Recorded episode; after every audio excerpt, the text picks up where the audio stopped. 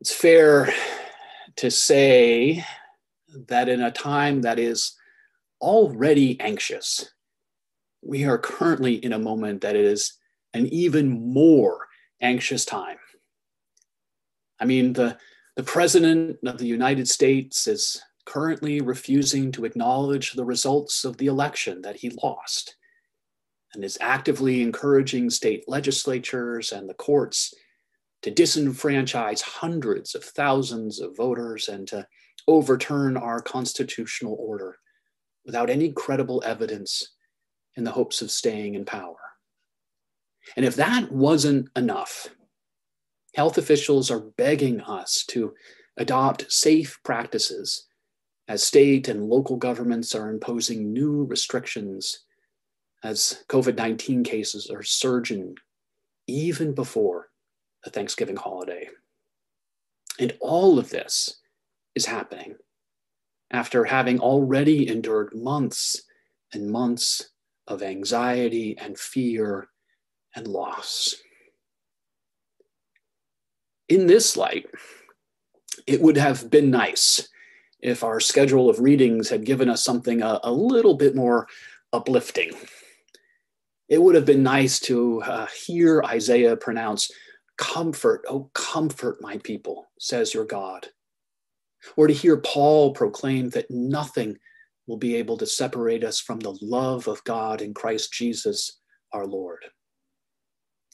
Instead, we hear, among other things, Depart from me into the eternal fire prepared for the devil and his angels. Instead, we hear, among other things, of rejection and exclusion. And if you were already anxious before, then perhaps this morning's gospel lesson has not helped. For this morning, Jesus shares a story. It's, it's not exactly a parable because parables use common everyday examples. Rather, this story might be called an, an apocalyptic drama. In this drama, Jesus describes all of humanity being gathered together before the throne of the Son of Man in order to be judged. The judge divides this mass of humanity into two groups. These groups are not made up of ethnicity or nationality or belief systems. Rather, one group is made up of those who helped people in need the, the hungry, the thirsty, the stranger, the naked, the sick, the imprisoned. While the other group is made up of those people who did not help those same vulnerable people. The group that cared for those in need are invited into eternal life to inherit the kingdom prepared from the foundation of the world, while those who did not aid those in need are sent away accursed. Here is a story that invites us into crisis. It exposes us to our own failures. It calls us to see that we have had an opportunity to help others and for one reason or another have not. It evokes an anxiety that we might, in fact, alongside of closing door. That a story might do this is not in and of itself a bad thing. If your role model is in life is uh, Ebenezer Scrooge before his visit from the Christmas ghosts, or Henry F. Potter, the, the greedy banker in It's a Wonderful Life, then I actually hope this story Jesus tells does produce some anxiety in you. I, I hope that it helps you remember that God holds us accountable for our lives and that our choices in this life matter. And yet, with this said, it is worth realizing just how much of the absolutely essential pieces of the gospel are missing in the, in the story Jesus tells this morning. We do not find in this story grace or mercy or forgiveness. There is no restorative or transformative justice. There is no sense that Jesus gives himself for sinners, or that God makes peace and reconciles with God. Saved by grace and not by works. Whatever we might say about some sort of future judgment, this story that Jesus tells cannot be the whole picture because so much of the gospel is simply absent. And as such, while this story does not give us the whole picture of the, of the final judgment at the end of the age, it does reveal God's concerns. It shows us what matters to God. It shows us that God's concern for our lives is not so much about whether we believe all the right things, but instead that we care for and serve our neighbors in need. The judge in this story is not concerned about whether people believed in the judge during their lives. Rather, the judge is concerned with how he was served in the person of the hungry or the stranger or the imprisoned.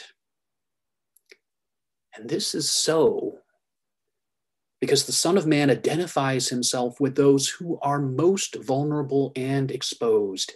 He enters into solidarity with them so much that their plight is his plight and their needs are his needs. He will not separate himself from them. To serve a needy person is to serve God, and to serve God, we must serve needy people. God does not separate God's self from those who are most vulnerable, and therefore, nor can we. For Jesus tells us that while in the future, at the end of the age, we will come to stand before the, the great judgment seat of Christ. In the meantime, in the here and now, we stand before God in the person of the oppressed and the marginalized, we stand before God in the person who is hungry or thirsty, a stranger or naked, sick or imprisoned.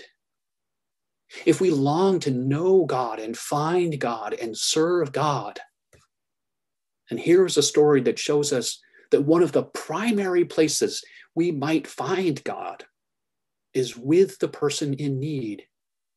Here is a story that says we only come to serve the King of the whole universe as we come to serve those who are most lowly and most rejected. In this time of anxiety, one way of meeting the moment is by giving.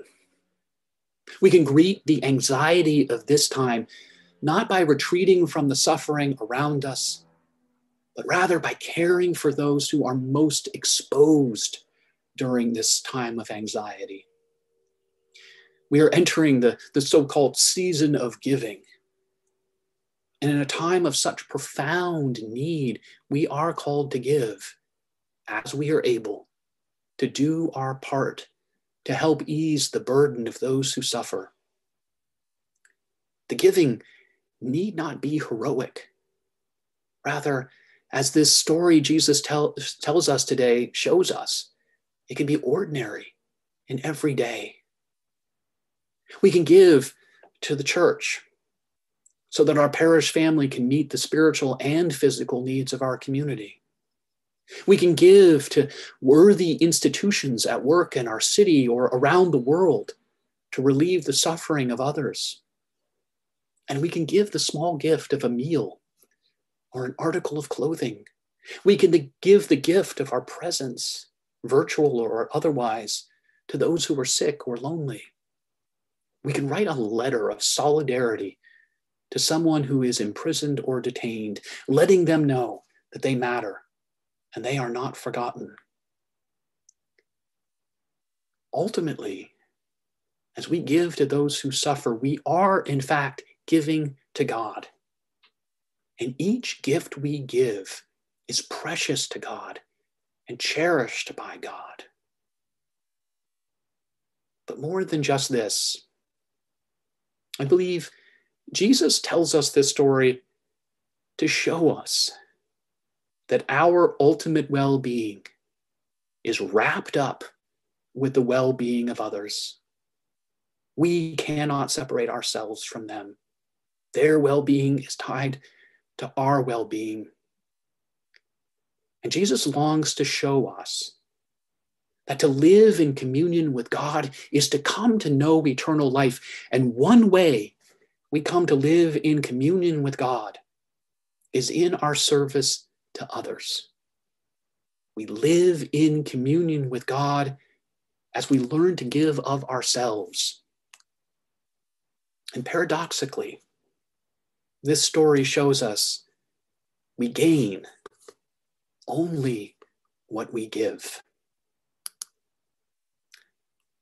Amen.